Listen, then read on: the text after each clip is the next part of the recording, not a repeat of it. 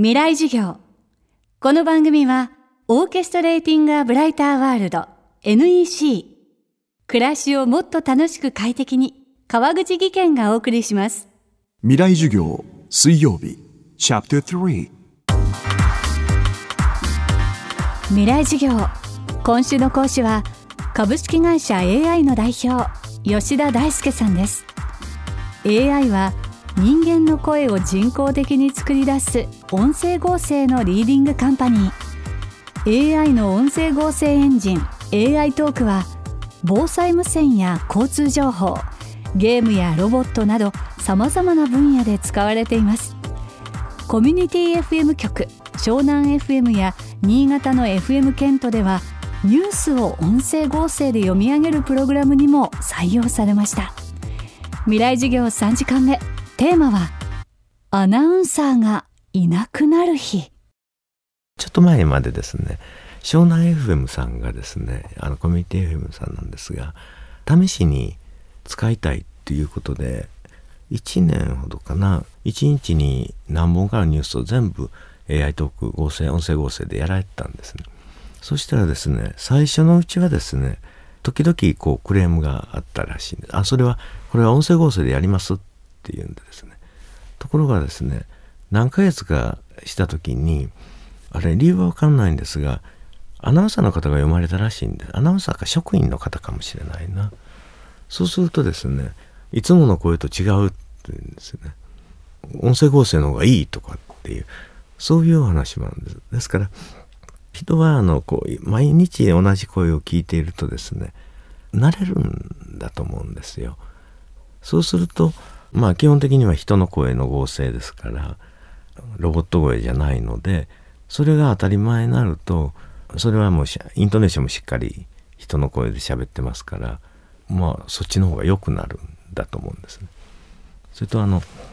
これは音声合成で放送しますと言わなければですね今の技術のレベルであればリスナーの方聞いてもですね多分分かんないと思いますね。で最初はひょっとしたら違和感あるかもしれない。それでただし人間のアナウンサーの方人のアナウンサーの方との決定的な違いはですね一つあってアナウンサーの方はあの明るいニュースを明るく読み上げるんですね。それ悲しいニュースは悲しく読み上げるっていうことを自動的にされるわけです。コンピューターで音声合成でやるとそこはですねやはり誰かが調整してやらないと今の技術では難しい。それを自動的にやろうとするとですねこの音声合成の技術だけじゃなくて文脈の解釈をしてやらないといけないんですね。ですからここは明るく読みなさいっていうあのフラグを立ててやるとそれはもう明るく読むっていうそれはもう本当アプリケーションの世界でできるわけですね。テクノロジーの進化でより人間に近い自然な声を手に入れた音声合成。一方課題はコミュニケーションを必要とする対話です。対話がですね今の対話システムっていうのは基本的にはですねほぼシナリオを作ってるんですね。でそのシナリオを作って例えばある質問が来た時に答えをいくつも用意しておいてその中で良さそうなものを返してやるというやはりシナリオベースの対話システムになってるわけですね。それでここをですね自動的にするというのがですねとてもとても難しくてですね一般的な会話の場合ですね。だけどあの何かの業務に特化した形の対話システム。例えばなんですけど FAQ ですね。質問があって答えがあるという。それがですねドーンと準備されてたらですねこの質問には答えはこれかこれかこれかっていうのが分かるわけですね。そうするとその答えをもっぺん返すっていうのを23度やるとですね質問された方の答えが大体絞られるわけですね。それでこれはあの本当にあの自然言語処理の世界になってきてで音声合成に関してはその出てきた答えを音声で返してやるというところの役割になるんですね。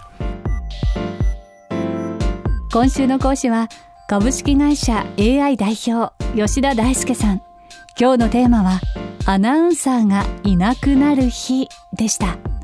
未来授業明日も吉田大輔さんの授業をお届けします。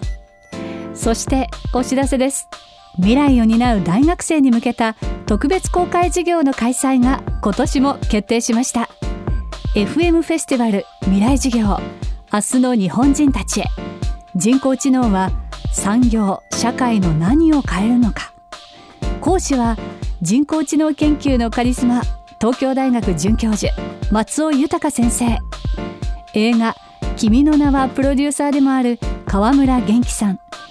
ゴリラ研究の第一人者京都大学総長の山際十一先生。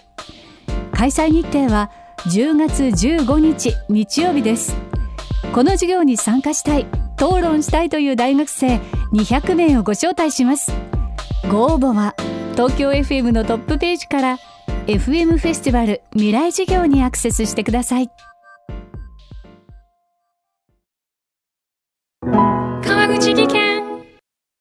階段での転落。大きな怪我につながるので怖いですよね。